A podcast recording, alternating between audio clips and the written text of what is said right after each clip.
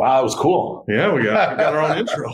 I feel very professional, don't you? It's like the morning news. It really is. We need to do. We were talked earlier about doing the uh, the weather. We need to do something like a, a weather report. So, so if this is more like the news, or don't tell me you're Matt Lauer. You got button the, Am I- at the door into the desk. Am I gonna like feel your legs? Yeah, it's like squeeze wearing long pants.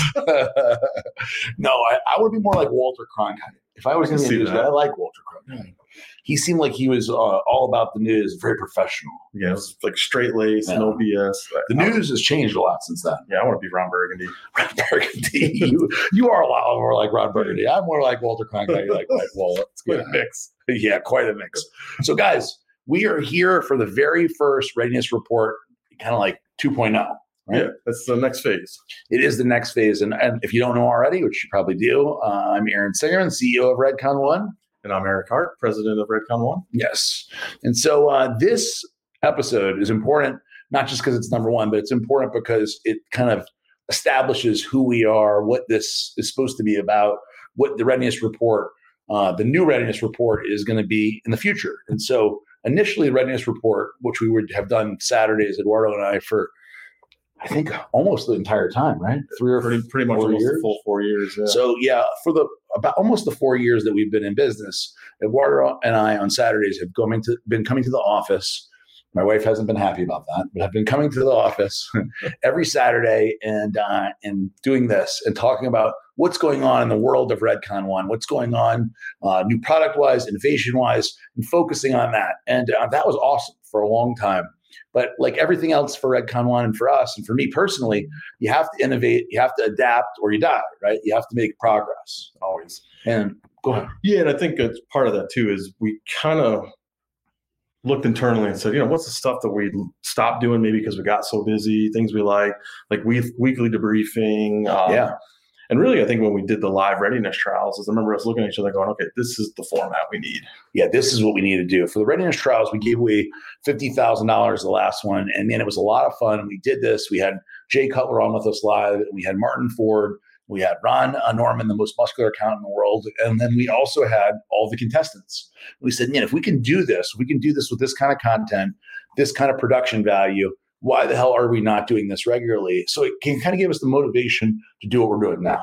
Yeah, because there's a lot of good content we used to produce, and we just, I be honest, got busy. Yeah. And where to now to get back to when we started the business, but nobody knows, our whole point was let's just produce content.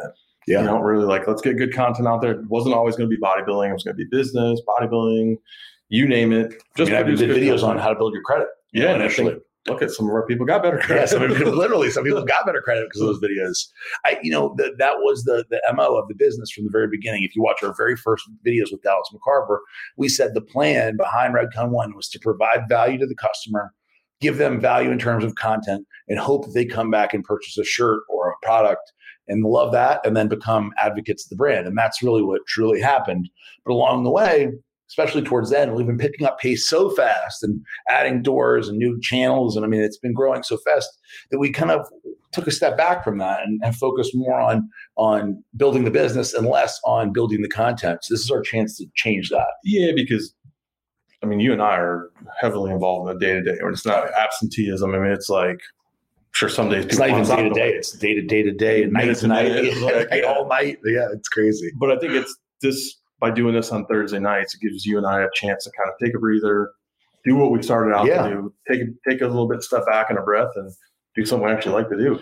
Exactly. Not that we don't like everything, but it just Yeah, kind of take a break for a minute. yeah. Take a break, and we had fun doing that with the the uh, the readiness challenge and the trials and everything. And so this show is not going to be about the the what is going on in Redcon One. It, while it may talk about a new product or something, or may mention a deal that's coming up, the truth is that this show is going to be about what's going on in the world, uh, our opinions and beliefs on life in general, on success, on building businesses, on family. Both Eric and I have uh, families. Maybe Yeah. not after this, but it depends on how late I stay, you know. Um, but uh, all of that, you know, all of the main things about life and uh, and the news of the day. This is a weird time in the in the in the world for many of you guys watching and and for the world in general, right? And I feel like in, in my life in business, I've been very reserved on giving my opinions on a lot of things, even though I have very strong opinions on many things. Um, but I always said, like, you know what? I don't want to be divisive. I don't want to, you know, cause any gap, you know, where you know, not including every single person. So if I say something that's important or in my opinion that's different, then other people may say, well, that's not my opinion. I don't want to support the company anymore. And so that's always been my fear. But I think that Redcon is finally past that. And that if people don't like something that we say and they don't want to buy the great products at great prices because something I say then or you say, then that's okay. Then that, that that's fine, you know. And I think that now, I think as we go further, I realize that by engaging our core demographic and and focusing on them, even though you may get rid of or, or remove a tiny portion that, that isn't part of your main demographic that doesn't like what you're saying, that you'll just ingratiate yourself more with the people that already like the brand and the product and what we stand for. Yeah, they are aligned to our beliefs as a brand. So, and again, some of it, like you said, is just going to be our personal opinion. Yeah. You know, it's just how we view something. So. And, and, hopefully, the people that are watching that, if we say something that they find controversial or not something they agree with, hopefully that doesn't make them say, I don't like the brand anymore, because that's really what America is, is consenting different opinions where people may not always agree, but they can agree to hear the other person's opinion. Freedom of speech is, you know, extremely important. That's what the, fa- the foundation of the country is built on. So hopefully, I I personally like when I hear somebody else tell me their opinion. You're going to see on the show a lot of debating. We plan to have panels on the show where it's people that don't agree with each other. Somebody may be far far right, somebody may be far far left, and we may argue. But at the end of the day, I always respect somebody else's opinion. It doesn't matter if you agree with me or not. I like to hear differing opinions because it makes me reconsider my opinion or cements my opinion. You know, it depends. And I think that's what it's about, right? It's creating conversation. So, yes. like I recently did that video on depression that'll come out, and it really is just to, to spark conversation with people. Maybe that they're like wouldn't open their mouth before. So, even in, in like this, it's just we hope that it it leads to conversations with other people. Yes, that's what about. So for this show, you're going to see guests. Today's guest is Jason Huh, which we'll get to in a little bit, who is the owner of Steel Supplements, founder of Steel Supplements, CEO, and also businessman, successful businessman, family man. And um, we're going to talk about him quite a bit and talk to him quite a bit later on. But we're going to have guests. I have a lot of friends that uh, from Jason, uh, who's an entrepreneur, former professional bodybuilder, uh, to quite a few people that are very successful in other fields. So you're going to see on the show self-made billionaires.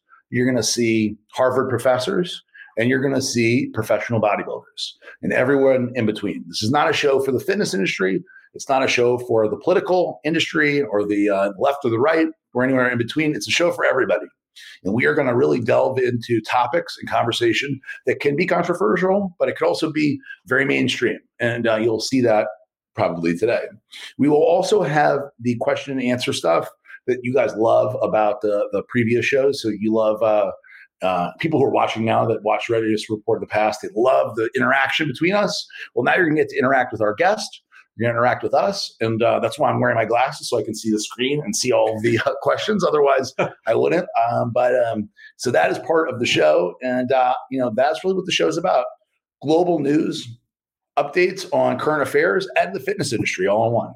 It's a one stop shop. One stop shop. So today, you know, the one thing we want to talk about before we get to some of the topics quickly is to discuss uh, obviously COVID 19, an issue that we're going to talk about in much more details as we go uh, along. But COVID 19 is something that has been a focus for, I mean, the whole world since March, really since February. Yeah, but I think what we're really kind of put a stop to like say the gym business. Fitness yeah. industry was what mid-march? Yeah yeah.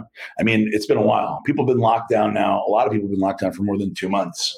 Uh, here in florida we've been very fortunate. Actually not just florida we've been very fortunate uh, at redcon one to be considered in the dietary supplement industry an essential business. And that's a very important distinction because it's allowed us to continue doing business. Know, allowed us to keep doing business keep 110 people employed not have to worry about finances. So yeah, I mean, we've been fortunate. I mean, obviously, people have different opinions on it and the situation, but um, yeah, I mean, I think it's it's been a positive for us in that regard to be able to keep as much continuity as possible. 100%. I mean, if it wasn't for us being a essential business, there'd be there'd be no way we would be able to keep everybody employed this entire time. It'd be impossible. Um, as Redcon One has grown, so has the expenses grown. So now our expenses of staying in business, our cost of doing business is tremendously high. It's millions and millions and millions of dollars every month, and uh, with no revenue coming in, and that's a lot of the people's problems that are that are going on out there. If you're a business that doesn't have revenue at all coming in, you know, like the Redcon One Gym, Redcon One Gym had no revenue coming in. The only reason the Redcon One gym has survived and been able to pay rent and keep kept afloat is because Red Redcon One is backing it. If that was our only business, me and Eric were both owners in the gym. If Eric and I couldn't afford uh, to, to pay the rent, what happens? We get kicked out. And, uh, and that's very possible for many, many, many people out there who could not afford to float, you know. So we pay about $25,000, $30,000 a month in expenses, even if the gym is shut down. So imagine doing that for three months. Not many people can do that. Yeah, because we had a few key employees that we wanted to make sure that we didn't lose in the process. We still paid salaries. And, you know, I look at people who maybe they just started a business in February, you know, beginning of the year. And that could have been in, that could have been a life savings that they spent yeah. to do this, goes away.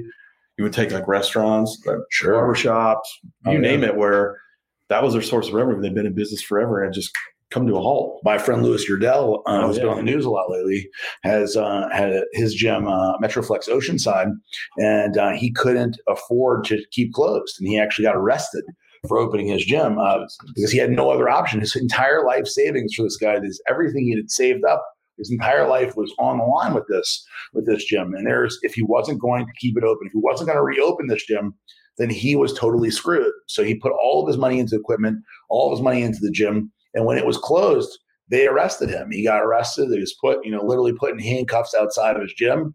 And uh, you know, for for somebody like Lewis, what option do you have? you either open back up or, I mean, you, this happens to you. And so uh, I think he did the right thing. He fought for his civil liberties. Yeah. To be honest with you. And listen, if you don't want to go to the fucking gym, don't go to the fucking gym. Like if you're scared, then don't go. Stay home. That's okay. That's your right. He's too. not forcing people into. He's not saying everybody must come to my gym. So if you don't want to go to the gym, that's cool. I get it. I get it. Don't go to the gym. Be uh, be in your house or whatever. So, but for Lewis, you know, he's not charging any of his members when they're not at his gym. And if he's not charging his members, He's not able to pay rent. If he can't pay rent, what is he supposed to do? I don't know. I mean, that's the thing. I mean, what could make him homeless? I mean, you name it. There's a lot of scenarios that go on out past that. So, yeah, uh, he did the right thing for him, and I, I, know, I support him for it.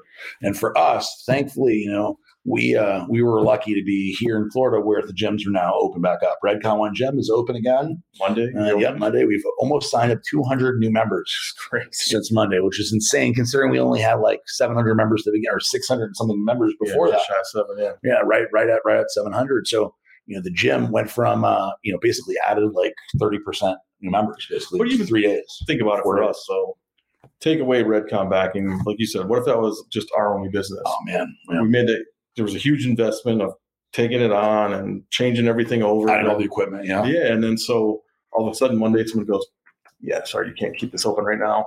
And that's it. I mean, yeah, but like I say, the bleed still happens financially. So it was nice to see one for me, it's just nice to see people back in the gym. That yes. if they choose to come in, they not can come in. And that there obviously was people that wanted to get back into the gym. That that many people signed up because their gym's maybe not open yet. They're just like, I'm, I'm coming in. Like I need them. I need a membership. I mean, listen, people are get depressed. People get very depressed uh, during this, understandably. And for a lot of people, you know, the gym is a source of removing depression.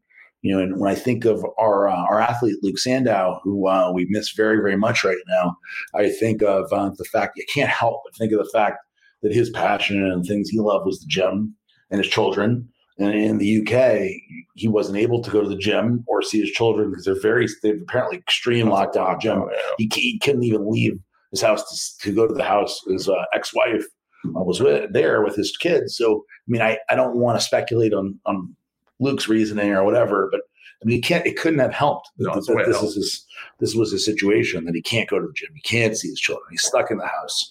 So, uh, you know, Luke, we love, love Luke, and we still love Luke and uh, he was one of the, the, the good guys for sure. I mean, when I think of Luke and I think of uh, how he was as a person and an athlete and a friend, and, and he was uh, uh truly loved by everybody, and that's man, it's very difficult to say. I mean, I'm certainly not loved by everybody, even though I do my best to be. I, try, and I'm not loved by everybody, and and I try to do the right things. But Luke, Luke did the right things. He was a, a hilarious guy. He was the life of the party uh, and everybody loved him. And it's interesting to say because it's very difficult to have everybody love anybody, but he was able to do that, and that just gives uh, some some idea of of who Luke was, man. Yeah, he had an infectious nature that view around him just made you feel good. So I think that's where probably a lot of a lot of people have a hard time wrapping their head around it because somehow could someone that's that outwardly happy, Yeah. you know, unfortunately leave the earth that early, but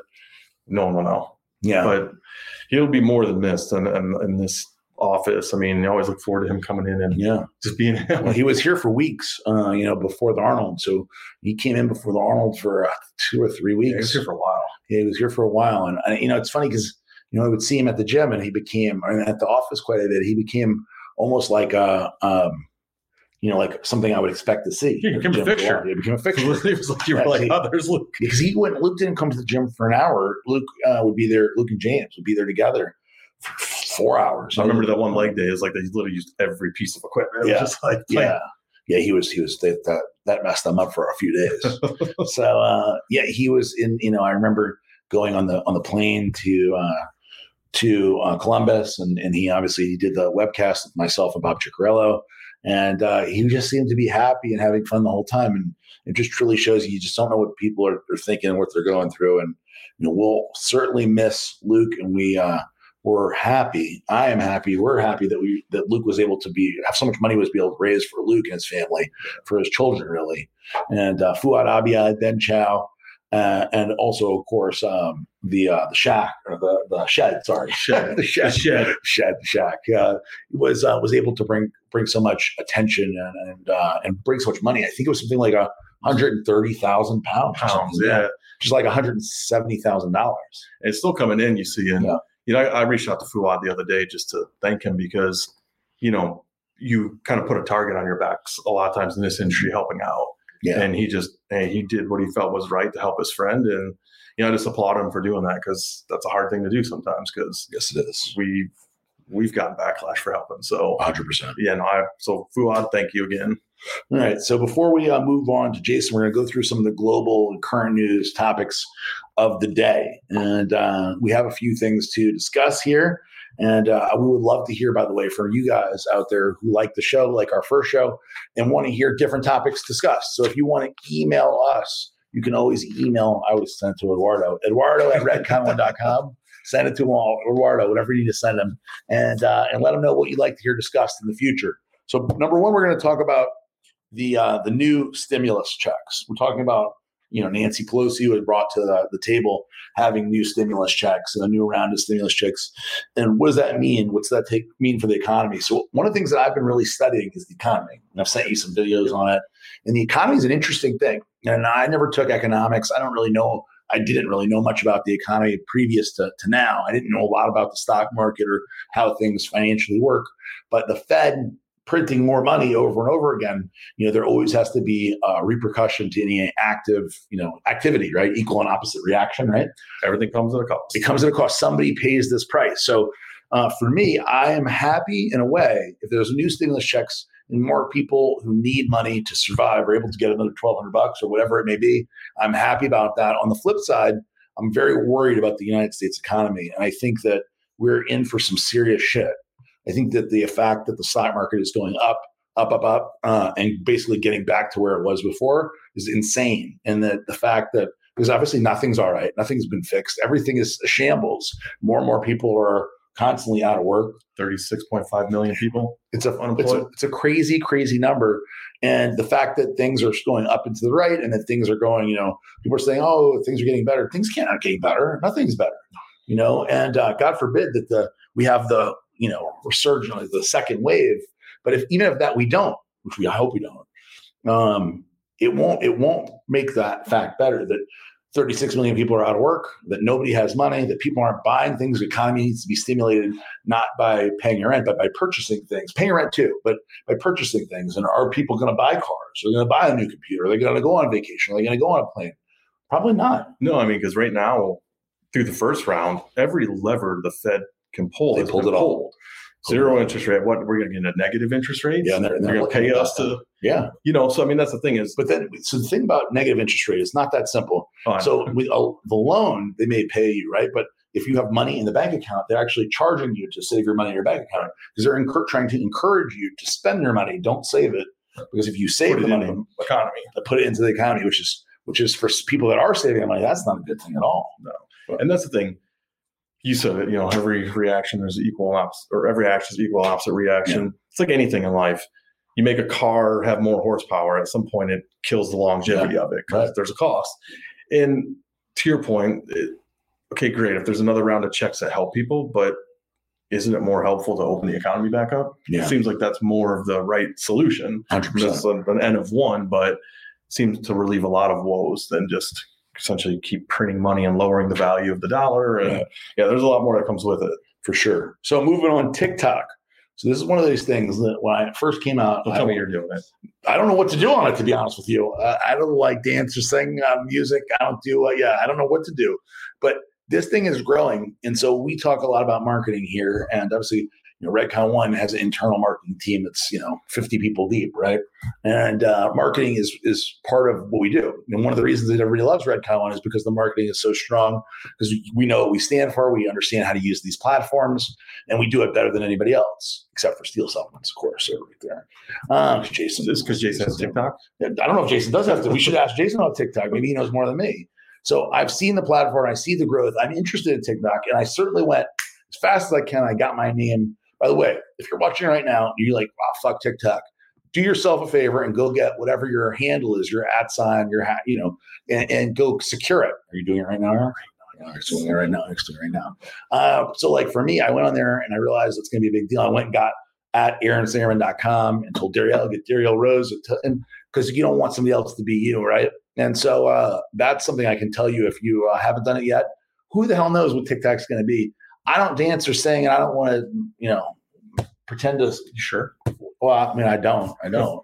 I could. I mean, maybe I will. It depends on how TikTok. Call your wife. See, she's got some. If video. TikTok looks, if TikTok's going to be that big a deal, I'll learn to dance and sing. Uh, I'm gonna. I, I need to be on top of my game. You know, whatever that, whatever comes. How's your OnlyFans page doing? Only. Oh, it's private. Okay. Um, so um, I don't know what TikTok will bring, but it is they do have 800 million accounts right now. Yes, the impressions are massive. Massive. So uh, if you haven't done TikTok yet, go there, get your name. That's my number one advice. Will it be a big deal? It already is. Is it going to be the next big thing? Maybe so. Um, Shad Gaspard, this is not a happy story. Uh, he's a, a, guy who's been surrounding the bodybuilding world forever. Worked out at Gold Gym Venice Beach. His wife uh, actually, uh, I believe, turned pro the same show that I met my wife at. I met oh, her there back in the day. I was working for Dave Palumbo at the time, and uh, at the 2012 Junior Nationals, I think oh, she turned pro there. I think she won her class, and uh, they're both very, very nice people, widely loved. His uh, son and him were swimming out there in Venice Beach, and a riptide came and uh, took both of them away. And you know, fortunately, at, at, least, and this is, you know, still not, you know, none of it's good, but he, the son was saved. will save us. Apparently, lifeguards came out and he said, "Take my son." They saved his son, and, and he was unfortunately not able to be saved. So, well, I again, it's tragic, but you know, I think that's when you're a parent. It's one of those things. Oh yeah, well, there's no question. You don't. What, what you know? You would be like, yeah, it's like it's like, what are you going to do, right? So the one thing I, I, uh, so one thing I got from this, which is fucking hard to get anything positive. But one thing I did get from this is what do you do in a riptide? I googled it. Right? Sideways. Yeah. So don't swim away from it, which is interesting. So they were saying, you know, the biggest mistake you can make in a riptide is to try to avoid getting pulled away. Right. Try to uh, swim back towards the beach. But if it's if it's pulling you away, swim sideways or really just stay afloat. Don't even try. Just try to stay afloat because you're going to go. You're going to go further away because that's what happens. Where people get exhausted, and that's how you you you, you pass away. You know, you you run out of energy. So big, uh, you know, to his family and his wife, and his, his son, you know, uh, we uh, feelings, you know, and prayers go out to them. And uh, for Shad and all his friends, you know, very, very sorry to hear that. And he was widely, widely loved and respected. Uh, next on our list, uh, Mike Flynn.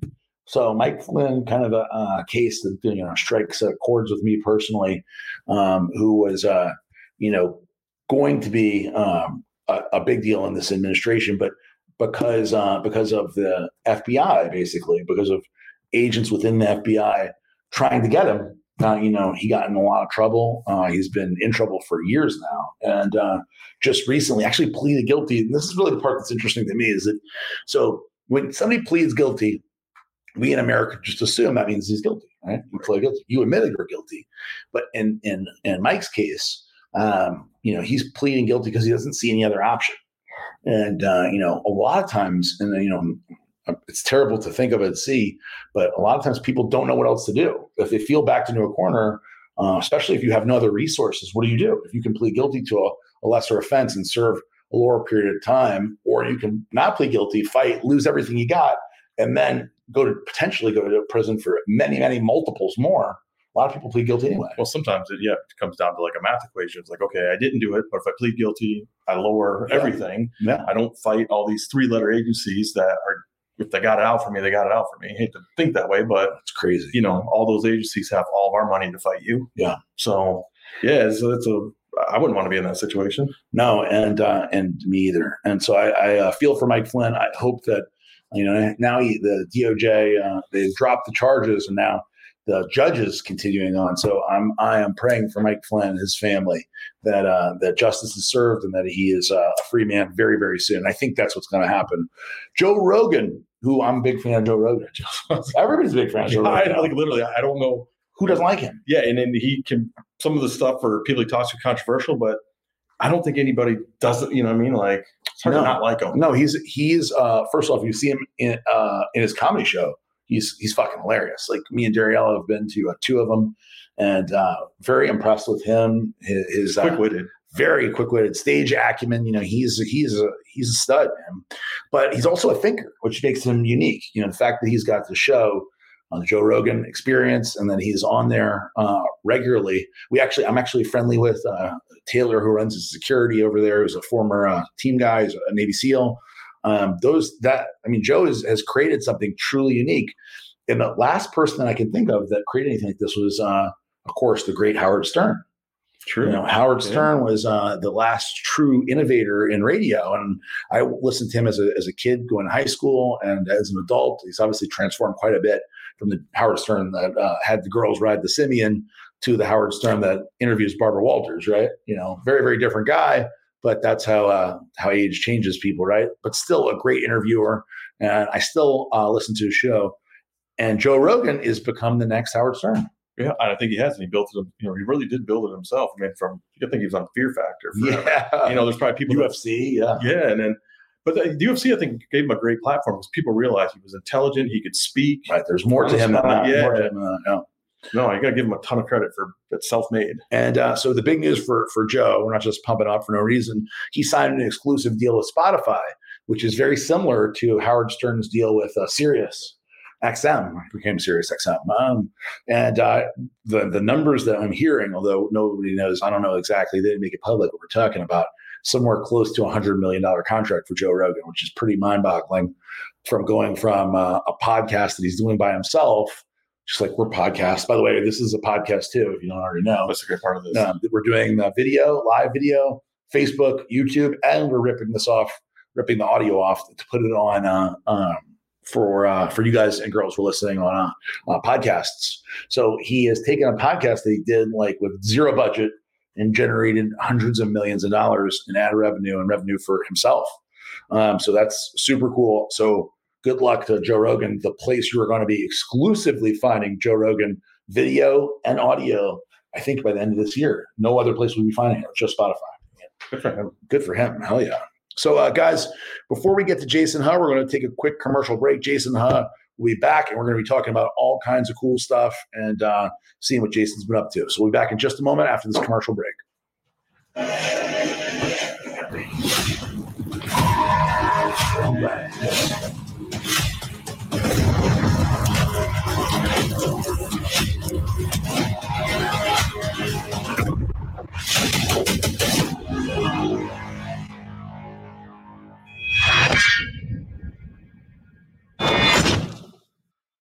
What's up, boys and girls? In honor of gyms opening back up here in Florida, Redcon One is running stellar deals this weekend and giving you guys something for free. Spend 50 bucks, get a free t-shirt.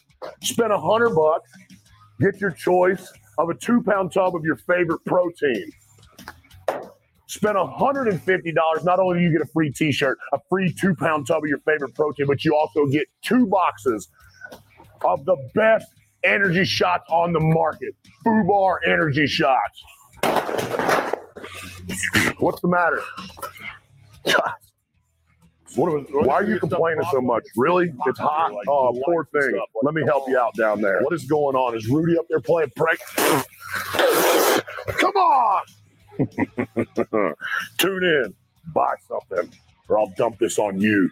This weekend, when you stack your cart, you win big. Spend $50 or more on our site and receive this exclusive Planting the Flag t shirt absolutely free. Spend $100 and enjoy a two pound protein bottle of your choice. You can choose from MRE Lite, Isotope, or Green Beret. Take it up a notch and spend $150 and enjoy two free boxes of our brand new Energy Shot Food Bar. It doesn't stop there. Enjoy 25% off the site when you use the code FLAG25. We'll do our part and donate a percentage of the proceeds to the Semper Fi and America's Fund for our combat wounded, ill, and injured Marines. Visit redcon1.com and start saving today. The best protein I've ever tasted in my entire life. This has to be the most authentic, high quality. It was the best workout I've ever had. The intensity was insane. These products are top notch. You ready to train? Come back today.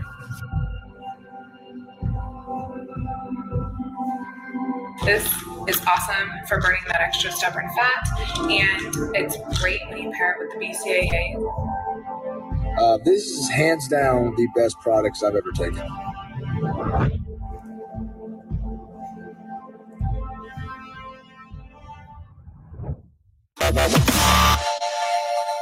You have to get comfortable with failure. You have, you have to actually seek failure. You know, when you go to the gym and you work out, you're actually seeking failure. You want to take your muscles to the point where you get to failure because that's where the, the adaptation is, that's where growth is. You got to take a shot. You have to live at the edge of your capabilities. You got to live where you're almost certain you're going to fail. You're getting to your limit, getting to your limit, getting to your limit. You can't lift that. You can't do that. You until you get to the point that all of a sudden your body makes the adjustment and then you can do it. Failure actually helps you to recognize the areas where you need to evolve. So fail early, fail often, fail forward.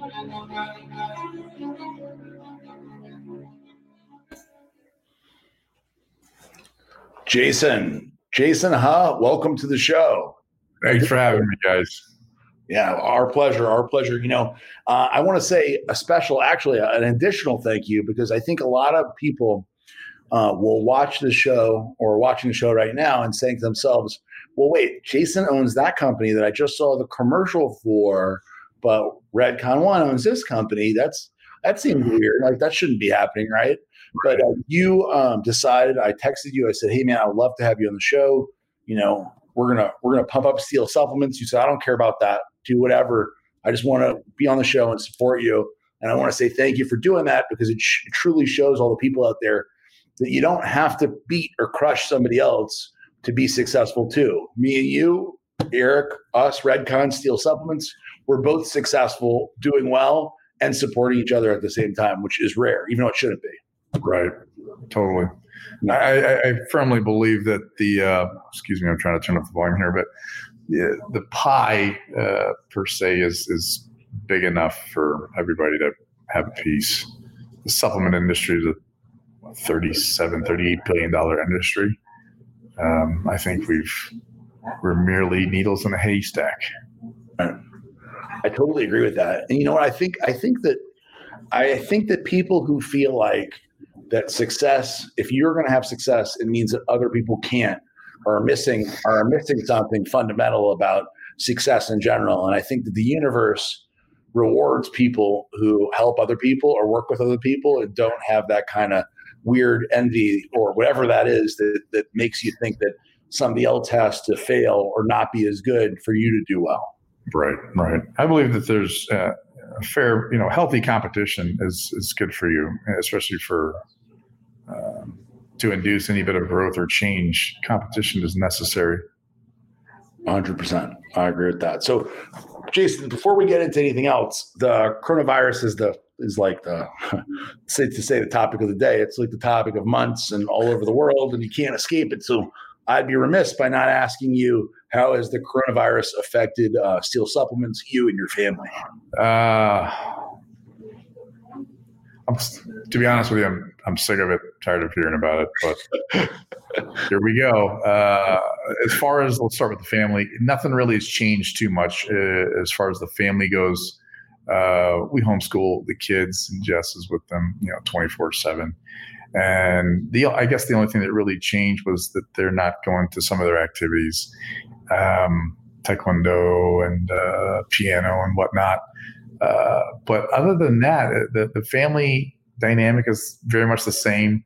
Uh, and we are all very used to spending a lot of time with each other. Um, so uh, no no complaints. If anything, uh, we're just spending a lot more time with each other, obviously, and um, it's caused us to slow down a little bit and kind of appreciate the time that we are spending with each other. And uh, you know, we, we've during all of this, it seems as though everybody's got these memes out. 2020 is the worst year ever, and we, have dealt with some some issues in, in 2020 and some some family tragedies, and it's just you know it all kind of um, uh, has inspired us to just get that much closer and to appreciate the time that we do have with each other and the kids. So on the family side, uh, nothing but pluses uh, as far as the business goes, there has been, um, I think everybody's experienced some some some rockiness within the business world, maybe except for Amazon, Jeff Bezos, and whatnot. Yeah. Um, we initially, upon everything kind of hitting the fan uh, with the stock market and whatnot, we took a pretty big hit uh, that lasted a few weeks, and then slowly the numbers started to come back to life, which, to, much to our surprise, uh, we were looking for a lot of feedback from uh, our fans and customers to, to kind of give us some insight as to you know why, and um, it, it, was it, was more just everybody was going stir crazy and that they were going to train uh, hell or high water, you know, in their homes, uh, in their backyards, uh, and and regardless of what was going on. So the sales actually started increasing a couple of weeks after, and then stimulus packages hit, and we noticed a surge. Um, and right now, um, you know, we're not back to where we were, uh, but you know, we're grateful to say the least. We're, we're happy and and um, you know, we're it could be so much worse uh, considering the drive just to work every day. I, I pass you know numerous businesses that are closed and, and, many that will be closed for good. So we're very grateful and we're um, you know we're very happy to be able to support all the employees. Uh, as you guys had mentioned earlier, you didn't have to furlough or get rid of anybody. And, and, and, we did the same. And I, and I vowed to the team that uh, I paid them out of my own pocket if need be for as long as possible. Yeah.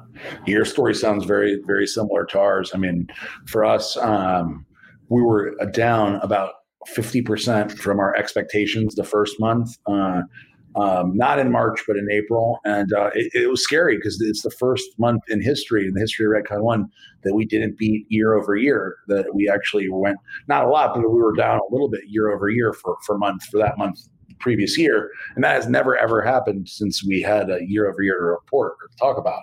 Um, so right. that was very uh, disconcerting. I remember Eric, you texted me and be like, "Fuck," because I, am not a I, failure for me is like I, not an option.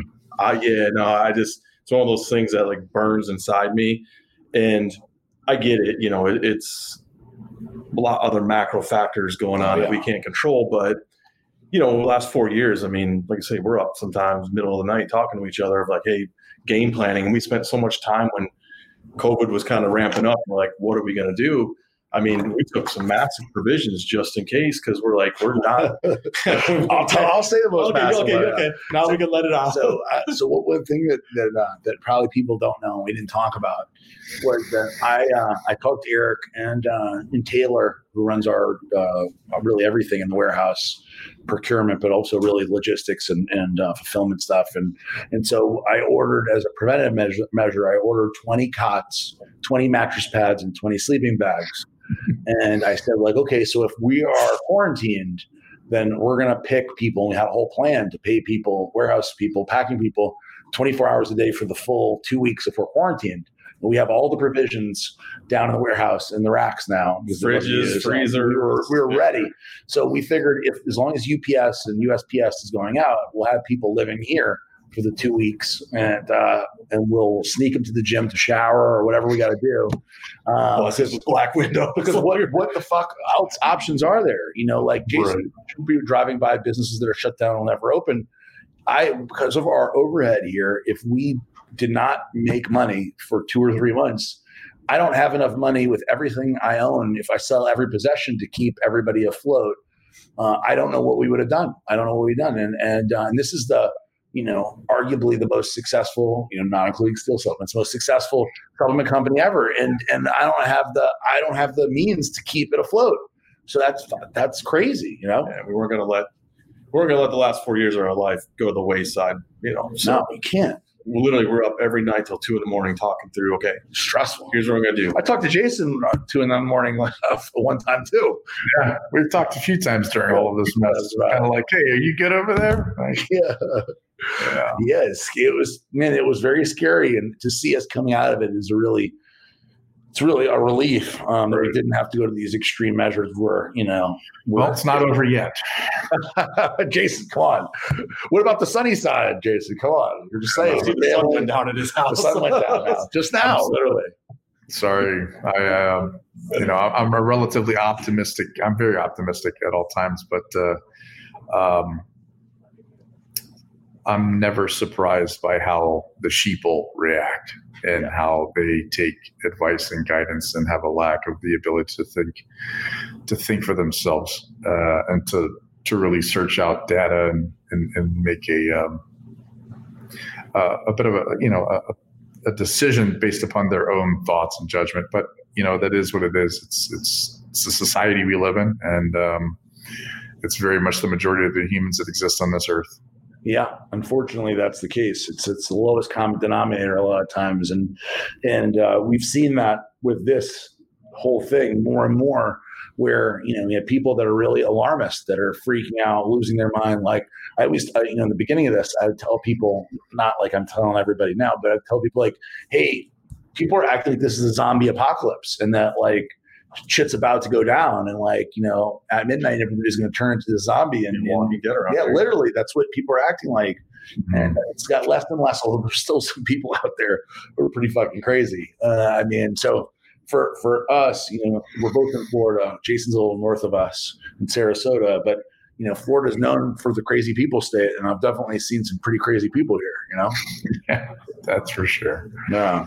Yeah. So let's go back in time, Jason. So for people How out far? there, We- We've got history, right? we've got history. We definitely do. we, we definitely do.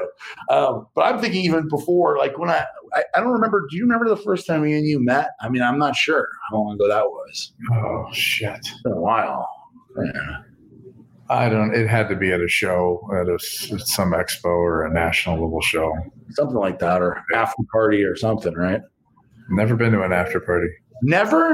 I'm a fucking, you know, I'm a, I don't know, man. I'm, I, I don't drink. I don't, you know, I, I don't party. I have partied, of course, and drank in my life, but I just, uh, after retiring from bodybuilding, as we were touching on before we got started, I just don't, um, I don't have a desire for it. I, I'm, I, I just, I really find a lot of fulfillment in the grind, the daily grind, the day in and day out, and, and how I kind of, I guess, kick back is just alone time and um, where it's just me and I'm just in my own kind of thoughts and uh, driving. I enjoy driving and uh, my kids and, and my wife.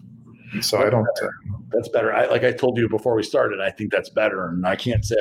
I mean, I share a lot of those same. Uh, look, I, yeah, and I don't want to come off like I'm some fucking innocent monk by any means because I have a wicked past and it's, you know, I, I I'm no I'm no stranger to being able to throw a couple back and so uh, I just I just let things go. You know, I've, I've been bodybuilding or I was a professional bodybuilder for a number of years, and once I, I you know move past that, I uh, upon you know, I was always on top of my blood work and vitals, and and when when you see the effects that uh, that take place when when using uh, various compounds and, and that it's a very real thing that you can you know affect your your liver your kidneys and your heart and uh, that many uh, of other many other bodybuilders within the industry have fallen victim uh, and, and and even have died. It's it's that's a bit of a wake up call. Uh, it was definitely a wake up call when, let's say, Art passed away in 2010 or no, 2011, and um, that was a that was a big wake up call for me. Uh, and I was just like, well, you know, it, it, it starts hitting close to home, and, and you're just wondering like, how much am I burning the candle at both ends, and you know, where you know, what's next? What, what do I do from here? Because at the end of the day, I think everybody gets into bodybuilding for their for their own, obviously their own reasons, but um, majority of pro bodybuilders, I think, um, you know, there's a darker side. There's a darker mentality to getting into bodybuilding and, and really taking it to the nth degree. And uh, you have to, I don't know, you got to kind of, got to kind of hate yourself to take it to to to the to, to, some of the lengths and distances these top pros do. Uh, and, that's a kind of a, deep statement, but can elaborate maybe sometime. Um, you got to go to some dark places to really push your body to be 300 pounds of muscle. Uh, and mind you, during it all, it was a hell of a good time. I, I, I, wouldn't change anything for the world. Uh, there was nothing better than that 45, two hours in the gym. It's nothing better. Outside of the gym, though, it sucked. You know, your life evolved around eating and um, eating and eating and sleeping and sweating. Sweating. yeah. Yeah. So it's one of the, it's one of the things. The sweating part is something that people probably can't relate to, but that's definitely a reality of the situation. Oh man, I used to go any time when I was over 275 pounds. I go out to the bar, go out to the clubs, 10 plus years ago, and you know my fun, my my friends and the buddies were always taking cocktail napkins and just sticking them all over my fucking body. For sure, I've never been out to a club with you. I feel like I remember you drenched uh, at some point. Oh, I've definitely drenched, but I've never, like I said, I've never been to an after party. Never. Um, I met Art. I met Art. Well, I met Art the first Art. time. Art been to plenty after parties. Oh, I know Art has. I, I know that for sure. I know. I've seen him play times. I met yeah. him originally at the Southwest Pro Show before it became the Europa Show. Right. And, uh, he had just got his pro card, and he was such a freak. Yeah. He is ridiculous. Um, and then, uh, and then obviously many uh, Arnold after parties and everything after that. Um, yeah, but, uh, he tried to convince me to do it, especially when I had turned pro and he'd signed me to pro stuffs. He tried to convince me to come to a few of them, especially at the after the uh, conventions. But I was just like, nah, I'm good. Back to my room. I I want to be able to get up, eat, train. That was it. So you told us you already kind of a little bit elaborated on, on my next question, which is, you know, so what made you uh, decide to change? Because I remember seeing you at the Tampa Pro Show. I don't remember what year that was, but you were humongous, and, and that's some of the uh, the the pictures that people remember with the mohawk and all that. Yeah, and that was my last show, and that was a show I knew it was going to be my last show. Uh, I had the beard, the mohawk, yep. and I was I know there's a bunch of bodybuilders out there that will say that they had the beard before anybody else, but no, I was the first asshole on stage, and and and I'll never forget it because Shawn Ray pulled me aside and he said, "Go back to your room, shave that shit off." There hasn't been a beard on stage since the '80s, and they're not going to look at you. I was like, I don't give a fuck. I'm not even here to. I'm here to just get on stage because I want to get on stage. It's probably the last time I'm going to get on stage, and because um, Art had died and, and, I already knew I was just uh, you know I had a baby and um, was, was, that 2012, Jason? What year was it? 2012, yeah. And that and that show it, it was rough, man. Like I I um I almost fucking died at that show uh, just because I took a diuretic. What I took it some fucking diuretic. I took one too many, and um and I started having uh, heart palpitations behind behind uh, the stage and and Hany at the time was overseeing my, my prep, and I love Hany. And I uh, I was freaking the fuck out because like my vision was going blurry, and he's like, "Jason, I'm gonna fucking kill you. I swear to God, if you die, I'm gonna fucking kill you." And I'm and, and, and, and Hany is as as feisty as he is, uh, you know, like I've always like I call Hany Yogi, and he calls me Boo Boo, and we've had a long-standing relationship, and uh, he was very frustrated with me, but I, I, I there was just things that took place that you know it was like why why why go the extra step when it's like it's you know if you're not ready you're not ready. And I uh, I ended up taking one too many and um, just to pull extra water off. And it wasn't worth it. And uh, it felt like shit. And, and, I had to go and step off stage and rehydrate and pound Pedialyte and Gatorade and everything else. And it just so happened at that show, uh, unfortunately, a, a lady that was competing that she she she had a heart attack and died uh, in her room.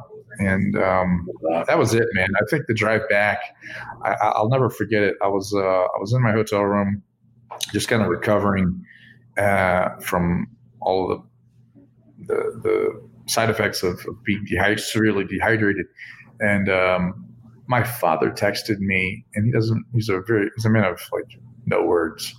Uh, and I had had Angelina, who was maybe nine months old, and he sent me a picture of her, uh, him holding her down in the lobby, and he and he he told me, he's like he said in his own words, he speaks know, he's broken English. He said that you don't you don't have to do this anymore. Don't you know you've done enough.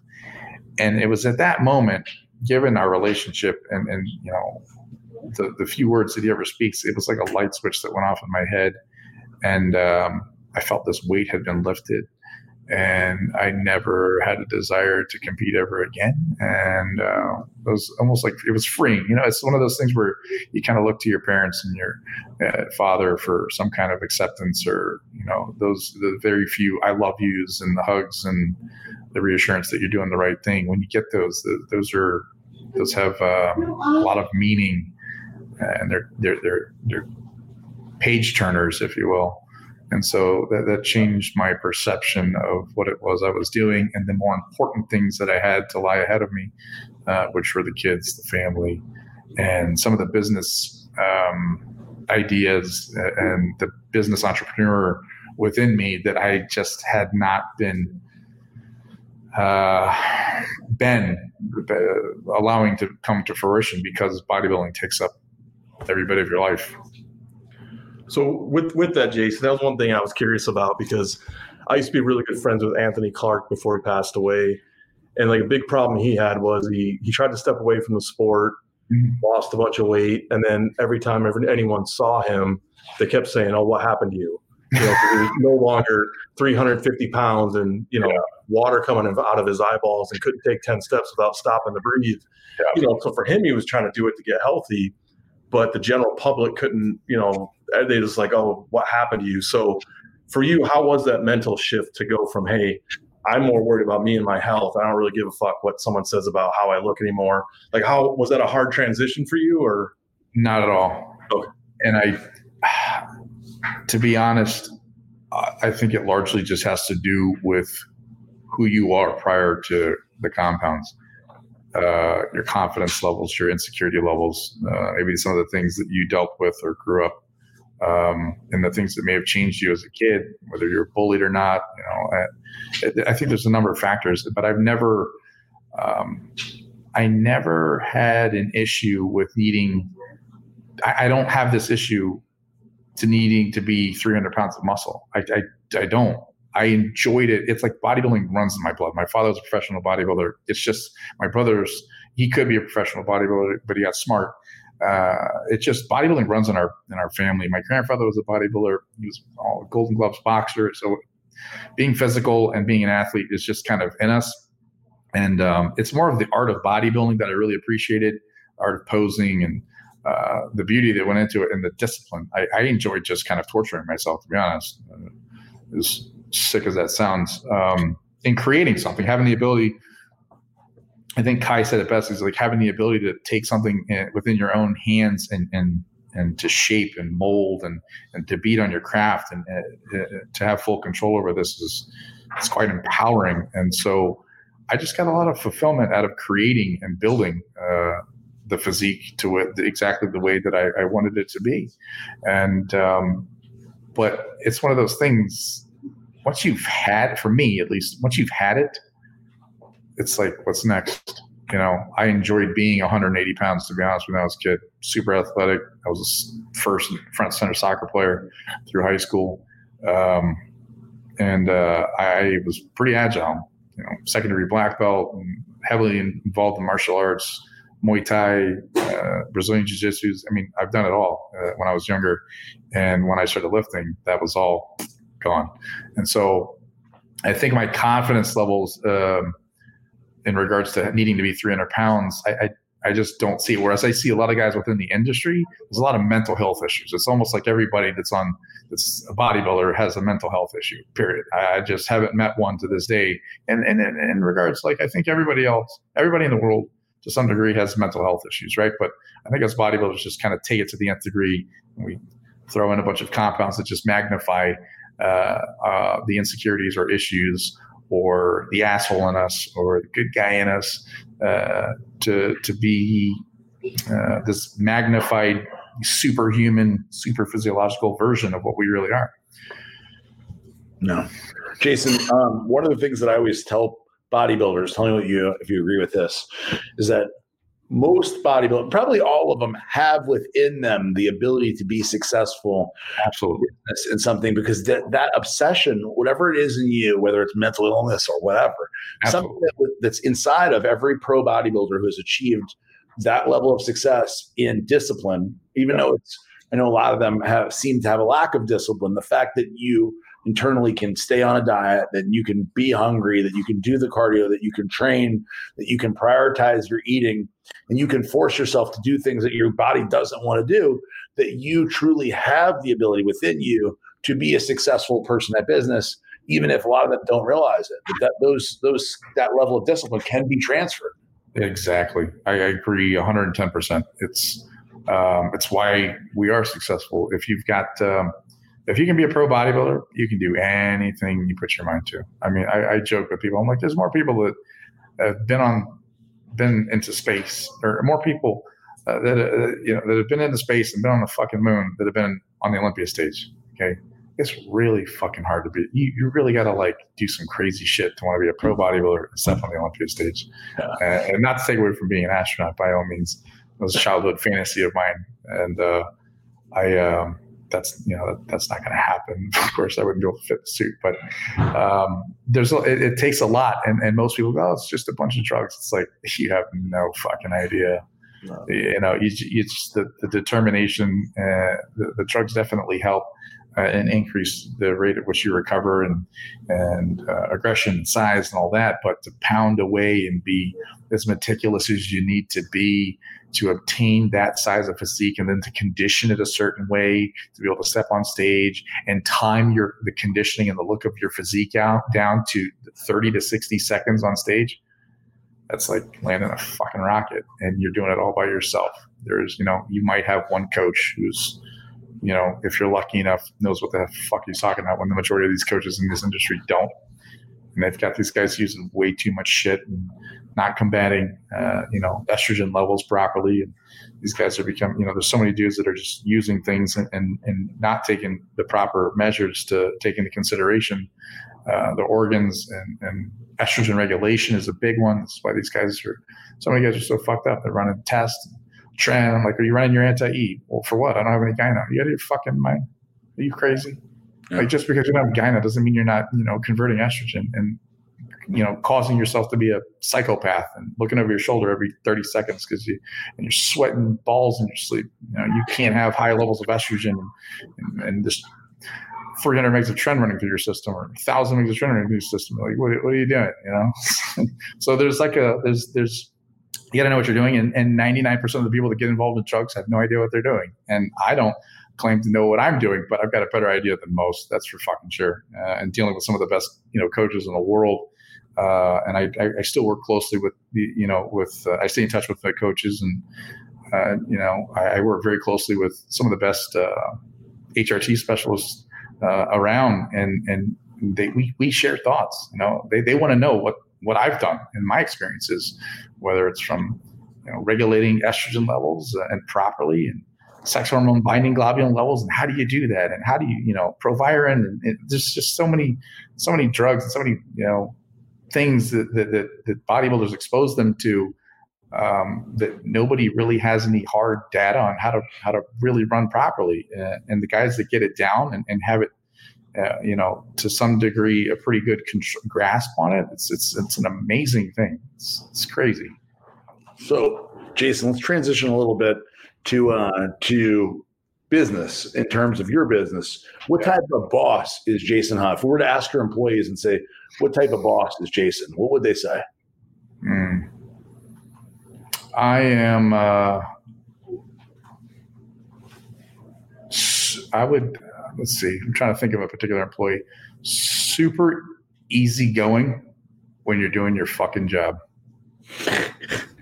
And then when you're not, Don't not do your job. I mean, because it's like every day I wake up and I look in the mirror and I take what I've learned from bodybuilding, right? Like you said, if you can be a pro bodybuilder, you can be a successful businessman. You can be whatever the fuck you want. Uh, and every day I wake up and I look in the mirror and I go, everybody, you know, you see a lot of people think, oh, mental health is, you should get up and love yourself. It's like, no, fuck that. I'm sorry. I get up and I go, you could be better yes, that's what you should. you could be better. And the majority of the time, so the majority of my bodybuilding career was I looked in the mirror for hours on end per day, and it was you suck, you suck, you suck. You know, when you get under 700 pound squat, you fucking suck. And if you don't stand up, you're gonna die. so, and you're gonna look like a fool. You know. Uh, so no, I, I think they would think that they would say that you know when when it- you know if if you're pushing yourself as hard as you possibly can and you're passionate about what it is you're doing uh, you know i i'm there you know cutting jokes and and sharing ideas and and and you know i, I strive to be a leader and not and, and not necessarily a, boss. It, uh, unfortunately it's like you have to become a boss when as you you guys will attest to certain individuals may they're just you know certain people they don't they're not on that wavelength and they're they're not ever going to be. And sometimes uh, depending on the employee you are faced with people that uh, maybe in positions that they're not as passionate about their position and you have to be sympathetic and empathetic of that um, and, and, and appreciative of, of, of their efforts uh, but they don't necessarily share the same passion as you and and so i think there's a there's an, a very appropriate person and time and place depending on this, you know the situation uh, as to how I'm reacting to their performance. Yeah, I think I think it's um I mean for for for me and for us, you know, well for I can speak for me anyway. Uh Eric uh a little different, but for me, headed. yeah, a little more hot headed. Uh, I didn't want to say that, but yeah, I'm, I'm gonna ask. I'm, I'm more I'm more like um, I'm soft when it comes to people that I like, whether they're doing a good job or not. And over time, I've gotten better and better at it. I'm still way not I'm nowhere near perfect at this, but you know the one thing is that sometimes people just aren't the right person for the, the job. And so the one thing that that I've unfortunately had to say, you know, often not often, but occasionally is like, hey, you doesn't mean you're the wrong person for another job. You could be you may maybe meant to do something else that's going to be tremendous. I've been fired personally, been fired from dozens of jobs Mm. uh, as a as a kid growing up. I, I was very easy for me to get a job. I could go and get a job every day of the week, but then I would get fired a few days later because I wasn't a good employee. And obviously, that doesn't mean that you know I, I got fired rolling burritos. You know what I mean? So, you know, literally, uh, literally. So I mean, that, but but I was meant for something else. And so Right. I, I tell people, you know, Do like, have hey man, skills still? I can still roll a burrito. I mean, not a great one. I got fired after all, but uh, you know, I mean, that is truly like that's what sometimes people are not meant to be doing For sure. at this moment because they're meant for something else bigger and better. I wasn't meant to roll burritos. Turns out I was meant to run Redcon One, right? You know? Good thing you Yeah. stopped rolling burritos. Yeah. Thank God, thank God I wasn't good at rolling those burritos. Right, right. There? No, I, I, I can agree, and and a lot of the people that we bring in, we through the interview processes, we we put many of them through. I will explain to them that look, I I, I don't view steel as a ladder, uh, and I got this actually from one of our uh, one of our, our lead CS guys. Uh, it, steel isn't a ladder that you can climb. We, we treat it like a rock wall. You can kind of go up and down or side to side because you may get into steel uh, and not like you know you come into steel for one position and think that that's exactly what you want to do. And the reality was you, it's not. It's not meant for you. And uh, what we don't, what I don't want to do is just let people go or fire people uh, because they're not doing that particular job. We kind of like to take a step back, assess their passions for the brand, uh, the fitness, you know, world, uh, customers, uh, and see if it, if we can kind of put them into a different role to hopefully get them to you know find what it is they really enjoy doing uh, and, and and to fan that fire within a different role rather than to just oh you're not doing your job well then great fuck you bye I, I don't like that at all you know i don't like that i just everybody has uh, an unbelievable amount of potential and i see it as my job uh, is to tap into what it is that their potential their true potential is whether it's at steel or it's outside of steel and, and inspire them to, to pursue that Jason, so uh, I, I need to ask you. Um, I've never met him. I know you're involved with Dan. Dan Bilzerian, Uh-huh. who is the guy, the real person, and uh, can you give us one story about about him? Oh God. Um, Dan is as real as it gets, man. Oh hey, buddy, what you got? I'm sorry. It's, That's Dan's Leo. That's not Dan. Hey, hey, buddy. Hey. Hey, say hi. Hi. Uh, You want to bed? He's getting so big. Look at this guy. I know he's a monster. Monster. Go sleep. I'll be right there.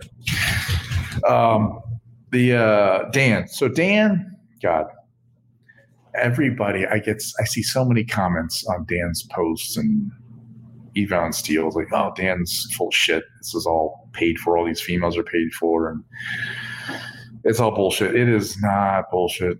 It is as real as as real as it can get. And I'm I'm trying to think of a good story. There's so many good stories because I've known Dan for years now, and um, I, I, I want to I don't want to get anybody in trouble, so I'm trying to think of one that's uh, appropriate because it's always wildly Like, appropriate. there are good stories. Uh, and, and this is real. Like these, you know, th- this is these are not these girls don't get paid. Okay, this is real as shit gets. I'll, I'll well, here's a short one. I remember the first conversation that we had. Uh, Dan wanted to put on some more muscle, and he got referred to me through a friend of a friend. And they said, "Look, if you want to put on some size, nobody knows your shit like Jay, and talk to him." And the first couple of words out of his mouth is like, "Look, I'm down with to do whatever it takes. Nobody likes a fucking quitter. Okay. So I'll take whatever. I don't give a shit.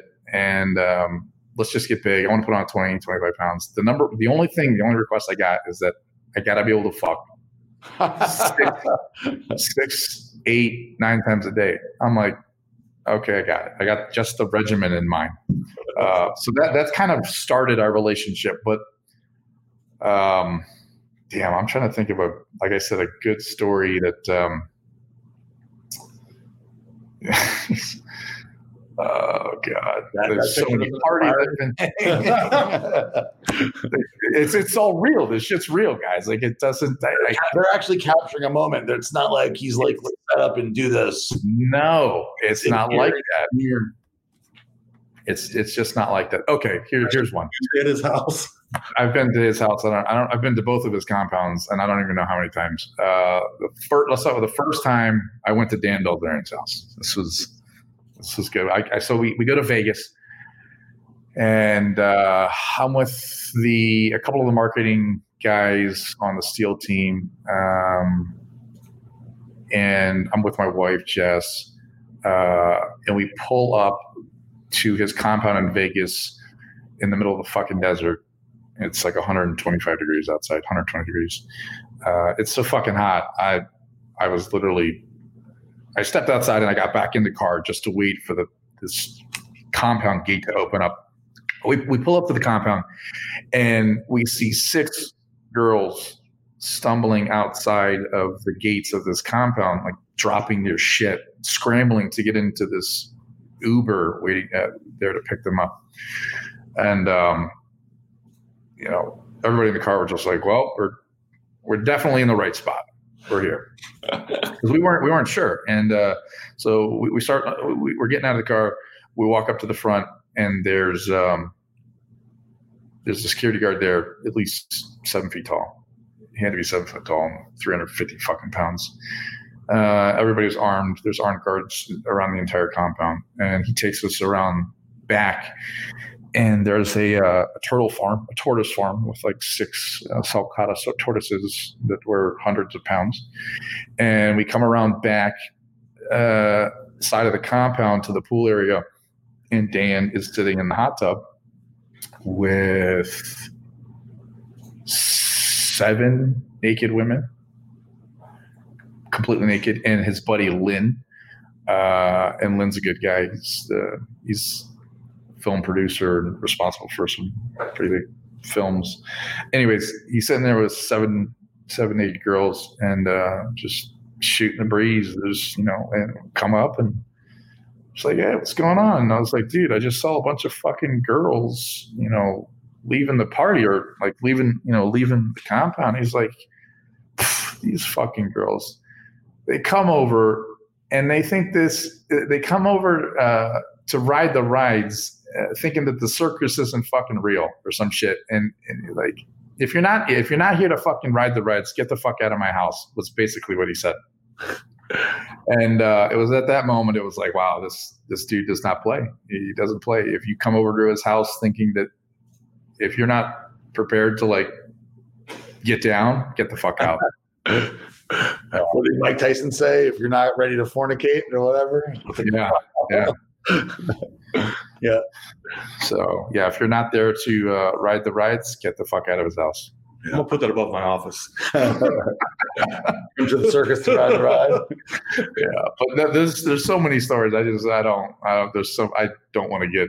Sure, there's a lot of details left out there. Yes, yes. Yeah, there's a lot of pe- there's a lot of parts of that story I gotta leave out, but it is what it is. Yeah. Uh, well, well, Jason, I don't want to get you in trouble. Let's do a little bit of question and answer, and then we're gonna let you go. Put uh, put your kids to bed. So, Oh no, dude, I, they're gonna be up front of 30, 40. So whatever you guys want to do. okay, cool. So let's let's see what we got, Johnny. If you have any questions for Jason, myself, Eric.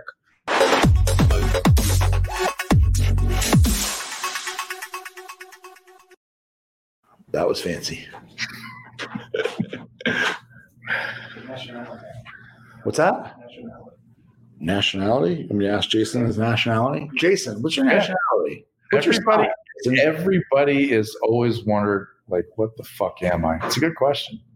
Uh, everybody knows me as as the everybody's uh, Jason's Korean. Have you ever seen a Korean this big and hairy? I keep you from being Korean. exactly right. You know, I've if I'm covered in hair. Uh, so my mother is British, uh, French, Irish, German, and my father is Japanese and Korean, Korean Japanese. Um, we we also did some 23andMe tests, and and he was not too happy about the Japanese side. I was like, "The fuck is this?" And I'm like. I don't know. Somewhere along the line, somebody got raped by a Japanese. I don't know what you. So, so yeah, I'm I'm uh, I'm I'm a I'm a mutt. I'm I'm everything, man. Uh, says uh, Nicholas says Aaron will be Redcon be at the Olympia in December. Thoughts on the show moving to Planet Hollywood? So Redcon one uh, will be part of the Olympia weekend. We will not have a booth this year at the Olympia. Um, so um, the the plan is I still want to be part of the show. I still want to sponsor the show. I don't want the expense of having a booth uh, this year. Um, I don't know what else we'll do there. I'm trying to think of other cool stuff that Eric and I can do and Redcon can do to be part of the event on a on a maybe a little more guerrilla marketing side. Uh, I don't know about you, Jason. What do you what do you think? Uh, what's what's your idea? Are you going to do the Olympia again? Um, we're probably yeah, we're gonna we're gonna pass on the Olympia, guys. It's- Uh, you know, we've we've spoken about this, and, and with with this whole COVID thing, who knows if that's even actually going to happen? You know, Yeah. and if it does, how many people are going to fucking show up? Because it's not it's not like the Arnold where the people that show up to the Arnold live within the vicinity. The majority of people I feel that show up to the Olympia are, are flying in, and so I don't know. I mean, I just unfortunately I've got I got a lot to say about pro bodybuilding that isn't the greatest. I, I just I feel it's a dying sport at this point. And Yeah, you know, uh, I know both you and I and Eric uh, love pro body, but I love bodybuilding. You know, I can't help it. I love, I love it, and uh, you know, I, I hope that it doesn't die. It needs to evolve, just like, just like the right. report here has evolved, and we're doing this.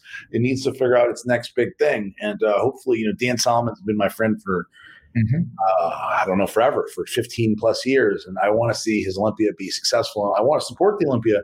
But man, those the, the the expos in general. You you made a great point because the Arnold is people that are driving distance. So those Yeah. are people who are relatively local. And the fans that show up to the Arnold, man, I mean, They're crazy. they're different. Yeah, they're into it. They're passionate. They're there. And you know, they they they they're breathing this shit. Whereas at the Olympia, it's a different energy. It's not bad energy. It's just different. more passive. Yeah. Yeah, yeah, yeah. It's like fuck Yeah. you. Where's my samples? For us as a uh, as exhibitors, the Arnold people that go, but maybe it's because they're driving. I don't know, but they buy more stuff. So Right. you're gonna- you're going to be able to bring back more money. That's cold weather. People probably maybe it's just because of that. What you said. Maybe it's simple as that. Is that for me personally? There's no fucking way I'm buying a five jug, a five pound jug of protein and flying it back to wherever the fuck. Right? It's not doing that. But if you're driving your car, it's no big deal, right? Right. And uh, I mean, I don't even want to. I wouldn't even want to put anything in my bag extra. So, you know, I'm not buying anything other than maybe a T-shirt, and even that, you know. Um, so I And- that's probably a lot of it. I agree with you, and that's the, the the the last couple of gosh Olympias that we did do. Yeah, we brought product, but the first one we went a little heavy on the product. The second one we we went lighter, and and I told the guys, it's like, look, the, the main objective to go out here is is not to sell product. It, we'll bring product if people want it, and we'll you know deep discount and whatnot. But the goal here is to go out and shake hands and just connect with everybody. That's it. Yeah. Well, I think honestly, I think that that so, and I've talked to Dan about this, is that they, they need to think of what is the next evolution of expos because this is not a long lasting business plan anymore. People have access to Jason Huh via Instagram, via all those other places to get content. Back when I went to Olympia the first time in 1999, uh, to meet Jay Cutler and to interact with Jay Cutler, there's no other fucking way to get any other Jay Cutler other than Mitsuru Okabe's videos that were terrible. I mean, I, I was watching and shit. So to go meet him and take a picture and talk to him was priceless. Now anybody we could be doing it right now on Facebook, uh, Instagram Live. You know, so the value of going there and meeting your your favorite is is much less than it used to be. So now they, I think they need to do something where it's like, you know, when you go to the and- and I have only been to one, but the the whole like experience for the NFL, like when you go to the Super Bowl, you're in it's interactive. You're not just going there to meet somebody, you're going there to interact with the whole thing that they're doing. You know, Experiential. experiential. That's exactly it. There need to come up with whatever that is going to be. There needs to be some way because otherwise, just going in line for a booth to meet Jason Huh, the appeal is less than it used to be. Well, then last year's Olympia too. Like I, I've been, I went to every Arnold since '96, every Olympia I think since like '97 or '98, and you know, the bodybuilders at some point were at least there. I couldn't name you a men's open athlete who was at the Olympia Expo last year. None of them were there. No, It's like they're they're now we're all. I, I hate to say this because a lot of them are our friends, but they've got the mentality of that they're LeBron James. yeah, And the, the thing is, what makes bodybuilding amazing is you could actually work out at the gym with your hero. yeah, You know what I mean? Because I mean, but you're not going to go play one on one against LeBron, but you got to. Ah, well, if you think probability of the only actually reason like, you're thinking you're LeBron James is because you've got you know two million, a million followers on Instagram, and the fact of the matter is you're not fucking LeBron James. You're you're a meathead with a bunch of drugs running through your system. And I can say shit like this because I was one. yeah. No, I, I, I totally agree with you. I think that that's that that these Not, not to take away from bodybuilders, but no, the, the, the problem is is that dr- the drugs have a tendency to make you think you're here and you're not. right. You get the Superman syndrome going, and you know, trust me, there's nothing like a, a nice, strong tren test GH cocktail. so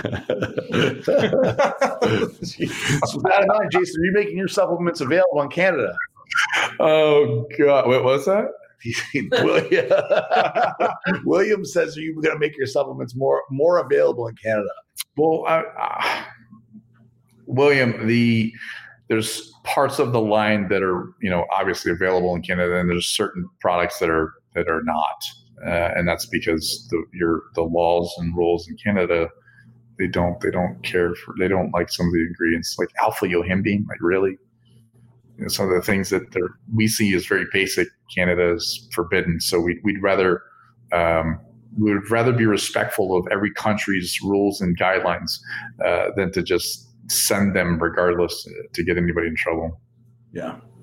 Yeah, uh, Canada is. Uh, it, it's first off, it's a, the long, long effort. I mean, yeah. us to to go through and get our NPNs, it takes years, you know. And then yeah, you, a lot of times you have to change formulas and you know bastardize a formula for a lot of companies that, that's popular to fit into the the narrow rules.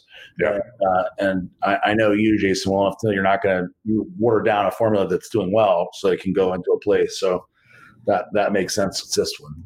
Yeah. Uh, will Redcon ever do a collaboration with another brand on a supplement like others have? I don't know, Jose. I don't know. I've never really considered that. We never talked about that. It's funny because when I was downstairs before we did this interview, Ricky, who was one of our developers, said, "Would we ever do a collaboration with Steel Supplements?" And the truth is, we've never even considered that. I've just never.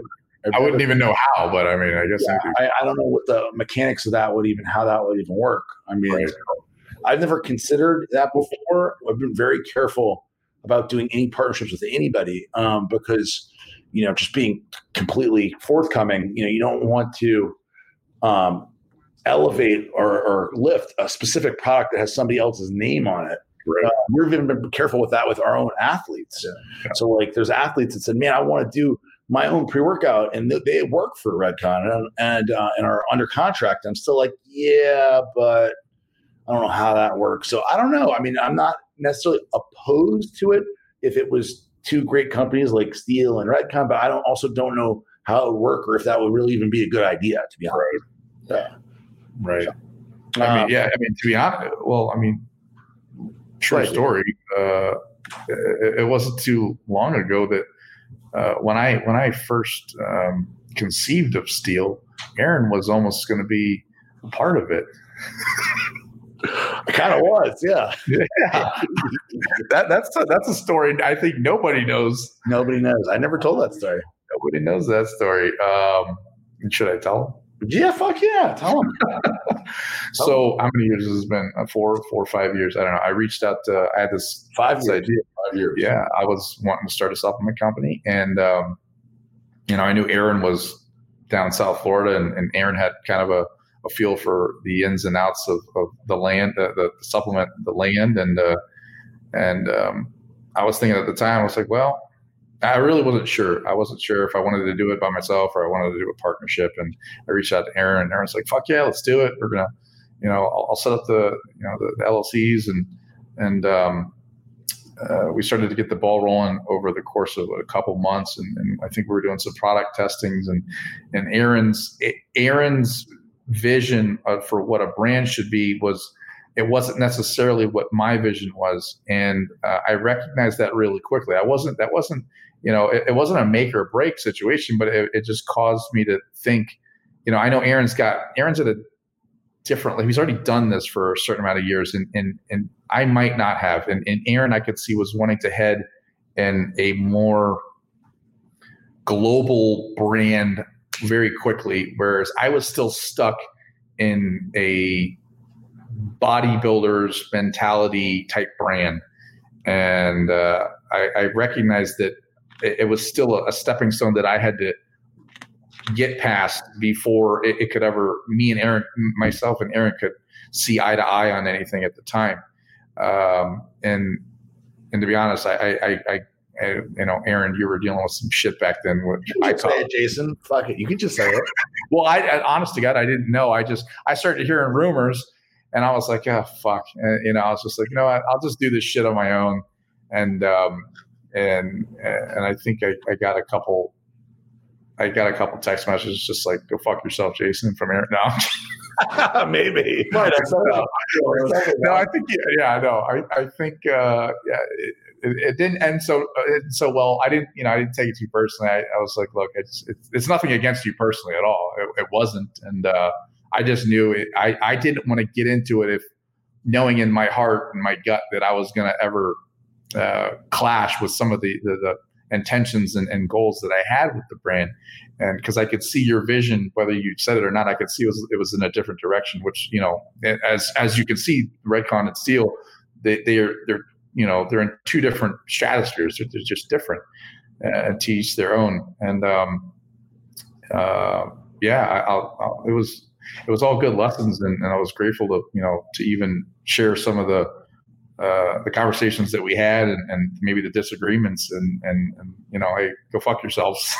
like, and uh, yeah, everything. I, I'm Aaron still owns a Steel Supplements fucking domain. All right, you still owns. I think he still owns like SteelSups.com. And he's like, and I, and I said, hey, can I get that? And he's like, fuck you, you got to pay for it. I'm like, oh, forget it. So so okay, so I so then I, now I have to tell my side of the whole thing. Now I, have to side. I wasn't going to do it, but I'll tell my side. Please, I think your recollection may be may be very different than mine. Um, but, You guys are married. so they always say it's like you know you you have one person and another person hers reality, right?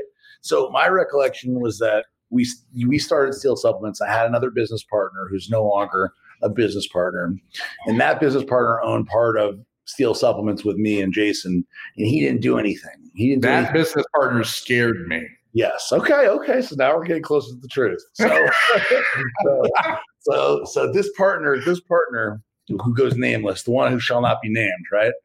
He uh, he was uh, not of help to Steel Supplements or any other business he was part of, right? And uh, so we were going ahead with this, and then me and that partner had a big partnership dispute where we had drama, a lot of drama. And that partner called Jason and informed him of his uh, theory or his, it wasn't even a theory, his Delusion? belief, delusion. I don't even know if it was a delusion. It was like just a lie, maybe. So told Jason Try to be nice. a lot of, yeah, delusion is a nicer way than just lie. And he told Jason his lies um, so that he could poison Jason and my relationship. And that he told Jason, like, hey, I don't want nothing to do with steel supplements. You fuck, fuck off. Take that shit. I don't want nothing to do. I never wanted to do anything with it. This was all Aaron's idea. He wanted to do it with you. I never wanted to. And and my recollection, my recollection of the event was that Jason called me and said, "Hey, yeah, this is a lot. This is more than I more than I intended. I don't know how I want nothing to do with. yeah, yeah. So, so I don't know how we got to this point, but like whether he's lying or you're telling the truth or what's going on, I just don't want to do this. And uh, and you know, to be honest with you, now um, obviously the things worked out the way that they were supposed to the whole time, and and I'm I'm very happy for Jason, and I'm and I'm happy that we're here doing this. And I would this. and I would never want anything to be different. I, th- Right. This is the way that it was meant to be. And at the time, I was upset because I knew that I never did anything wrong and that I was caught in the middle and was being penalized by some other lunatic's actions. And this this was not just a, an isolated instance with Jason. I also owned a company with Kai Greene, with Dana and uh, Dina and Rob Bailey, and I had other things cooking that were that were also ruined uh, as a result of this ex partner's irrational actions and telling people lies. So there's a bunch of a cascade of negative effects, which may or may not, I don't remember, have had me text Jason, fuck you. Uh, you know, I don't remember, but No, it wasn't. It wasn't literal. It was- result of, uh, a result of Jason's actions. Because now when I think back, if I, I, I literally told Ryan, our chief marketing officer, a, a very small portion of this same story before we started uh, downstairs in my office. And I told him, honestly, how can you fault him? If it was me in the exact same situation, I would be the same way. I'd be like, Jesus Christ, how did I get into this? You guys go there, I'm going to go there, you know? Yeah. And, uh, and I get it. And if I still own steelsubs.com, you can have it. Oh god, no! I think it was like steelsubs.com. I think. Yeah. Yeah, because yours are still subs USA, right? Well, if you want steelsubs.com, I've got a great deal for you. I'm just I'll say it for you. Oh gosh. Now you know. Now you know the whole story. And by the way, Jason, I never would have uh, told that story if it weren't for you.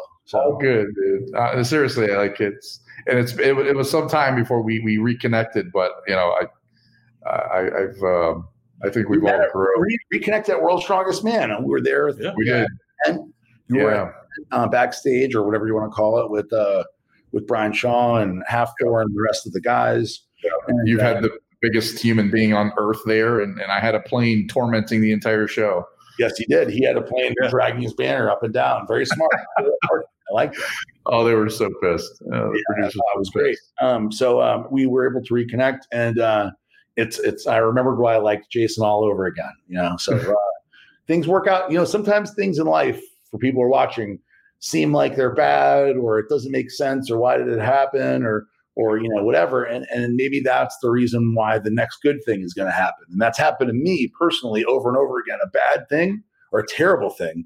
Um, like the partnership the bad thing was me and jason uh, going our separate ways. The partnership dispute was terrible but it ended up creating the best thing in my life which is one of the best things. Other than my kid the best business thing that happened in my life which is redcon one and, and doing this here with with eric here and talking to you today if it wasn't for that none of that would have happened. So you know, it's very easy to point to all the bad things that are going on in your life currently. We got the coronavirus, people are unemployed, but keep your eyes open because a good opportunity is just right around the corner. Yeah, it, it really is. I, I do I do some of my best work. I think under an immense amount of pressure uh, and under uh, uncertain times. So I, I can completely agree with that.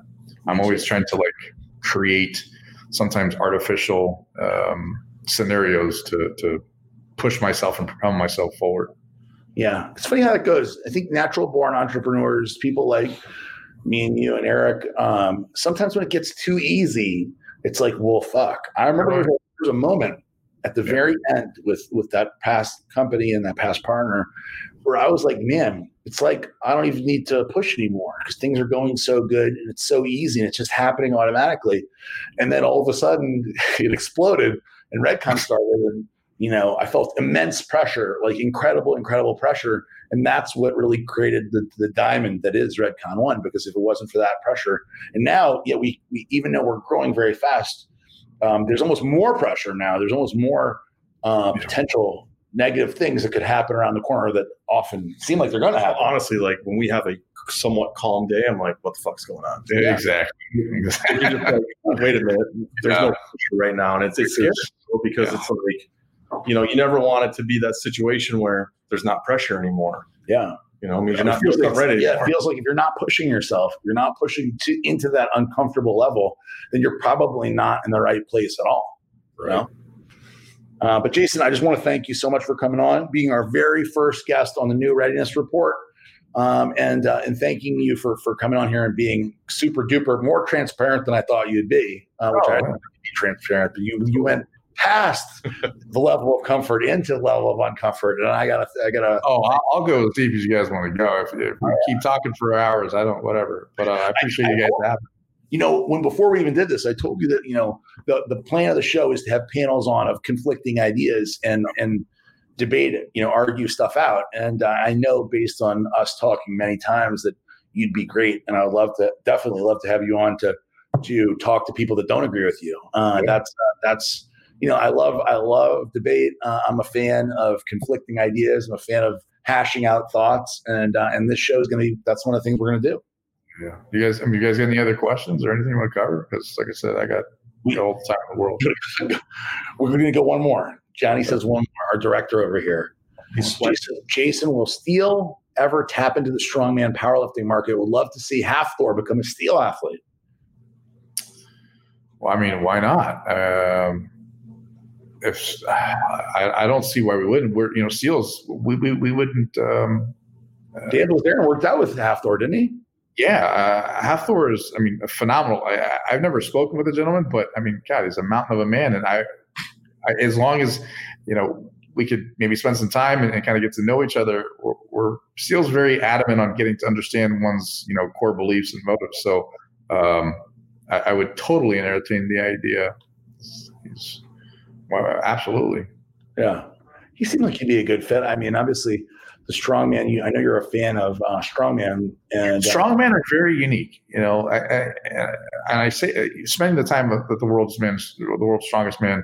Uh, you know, powerlifters are they're they're different. They're they don't need supplements, and most of them are just like fuck supplements. What the fuck do I need supplements for? You know, and so um, I, I have yet to meet you know, one that has really wanted to was very uh, authentic in them wanting to embrace the brand and, and, and, be a part of the product. And, and when one of the things that we we um, are very adamant on when we bring on an athlete is that they do not endorse a product that they do not feel comfortable talking or endorsing. We only the only thing that we ask of you is if you want to endorse it, great. If you don't, you want to endorse the clothing. It doesn't matter. But if it, if it's not organic and and you don't genuinely use it, forget it.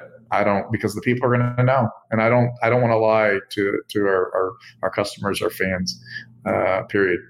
So we feel we feel the exact same way. Literally, that's the same thing we tell I tell people, and I won't even sponsor somebody unless they've tried the products and like the product, and we no longer like. Uh, you know, we're not at a place that I would ever pay somebody to tell uh, people that, that they're fans that they like something that they haven't even tried. A lot of people will offer that. I've had plenty of people contact me and go, "Oh, I, I would love to uh, work with Redcon. What what product do you like? Well, I've never tried the products. Like, get out of here, bro. What do you mean? You never tried the products. Why would we sponsor you? Oh man, I think I get it. I totally get it. What? Okay, let's let's end with this. I don't know if you're going to answer this one. What uh, regimen did you put Dan on? Oh God. Um, well, depending on on on you know what Dan's because Dan's goals change and his regimens change on on a every quarter basis, right? Uh, so he's definitely on steel products. He's used all the steel products. He's a huge fan of NO7. Um, uh, I got to before you go any further. Did you really, honestly, was that real? Where you shipped him to like fucking Tahiti or something? The the product? Oh, the BVI, absolutely 110 percent real. It was on Thanksgiving. No shit. You know, he was down. You forgot to pack it, and you sent somebody. Yeah, fucking pissed. Like I called him up, and I'm like, dude, we just um, we got Black Friday coming up. It's Thanksgiving. Let me get you some product. And he goes, uh, dude, I'm down at the fucking BVI, and my goddamn chef forgot to pack my my product. I'm like, holy shit. Okay. Uh, and we literally, I was like, fuck it. What initially the, the plan kind of got fucked up because I have a buddy that owns uh, a private plane company, and I was just going to have one of our guys fly down private jet, uh, but that didn't work out because the plane, I guess, before takeoff started having technical difficulties. I was like, okay, well, thank God we're not doing that. We bought plane tickets last minute. Flew them down. Sounds like a win. What do you mean? oh no, totally. It was definitely a win. I was like, the last thing we need is you know somebody yeah, we don't need any plane accidents. Uh, so yeah, that was totally real, 110. percent I, I, again, I don't like doing anything unless it's completely legit. I, I, I, don't. It doesn't feel right morally. It doesn't sit right. But as far as Dan's regimens, if you're regarding, if it's regarding like, you know, some of his cycles and whatnot, I, you know, I, that's that's information I keep between him and I, and any of one of my clients would ask that I do that. So, but as far as the steel products go, uh, he's definitely used the Andros. Um, huge fan of the NO7 lately. He loves VegPro like no other. Uh, and we, yeah, we send him tons of VegPro, and he just goes through that shit like shit through a goose. Um, what else? Gosh, the Andros. I've said that, but yeah, that's uh, those are his those are his go tos. He, he, doesn't. Um, he's a, he's a man of of, of discipline and and I, I, I say that because he's he follows a regimen and he sticks to it. The guy eats super clean, um, and when he puts his mind to something, he, he will definitely do it. Uh, he, he, may look like a party animal, and he's definitely done his fair share of partying in the past. But um, I mean, the guy follows a, a, very strict diet and regimen. I mean, the guy trains every fucking day. Yeah, no, totally. And everybody's just like, oh, it's a bunch of drugs. It's like, no, this I can't. The problem that I've had with Dan is getting Dan to not work out when his CPK levels are in the thousands. And I'm like, dude, you gotta fucking stop. Like, he's like, I'm dragging. I'm like, take a day off. He's like, day offs are for fucking quitters.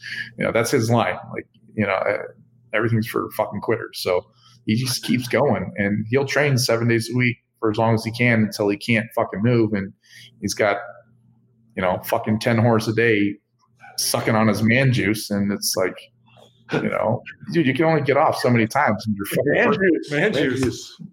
It's a powerful substance.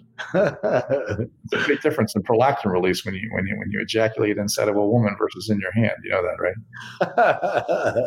right? as, as, we're talking, Johnny is scrolling on this right side of the screen through Dan's Instagram, I guess looking for pictures. It's very distracting, I gotta tell you. well, then don't ever go to his fucking house. It's like, oh my god, I, I, I don't uh, think we'd be allowed. Would, my wife would definitely not be okay with us. Uh, oh no, I just bring mine with me every time. I don't. You, of course, you have to see. My wife would be okay as long as I brought her. See, that was a smart move. I just bring her. I don't. I don't play those stupid games. I don't need that shit in my life. Well, you, I mean, even if you're playing zero games, you say I'm going there, but you're not coming. It's probably not going to go too good. Why? Why, why even bother? No, you're into fucking drama. oh god, yeah, yeah. Well, Jason, Thank you very much. Speaking of drama, it's uh, 940 and I'm still at the office, so I better get the hell out of here.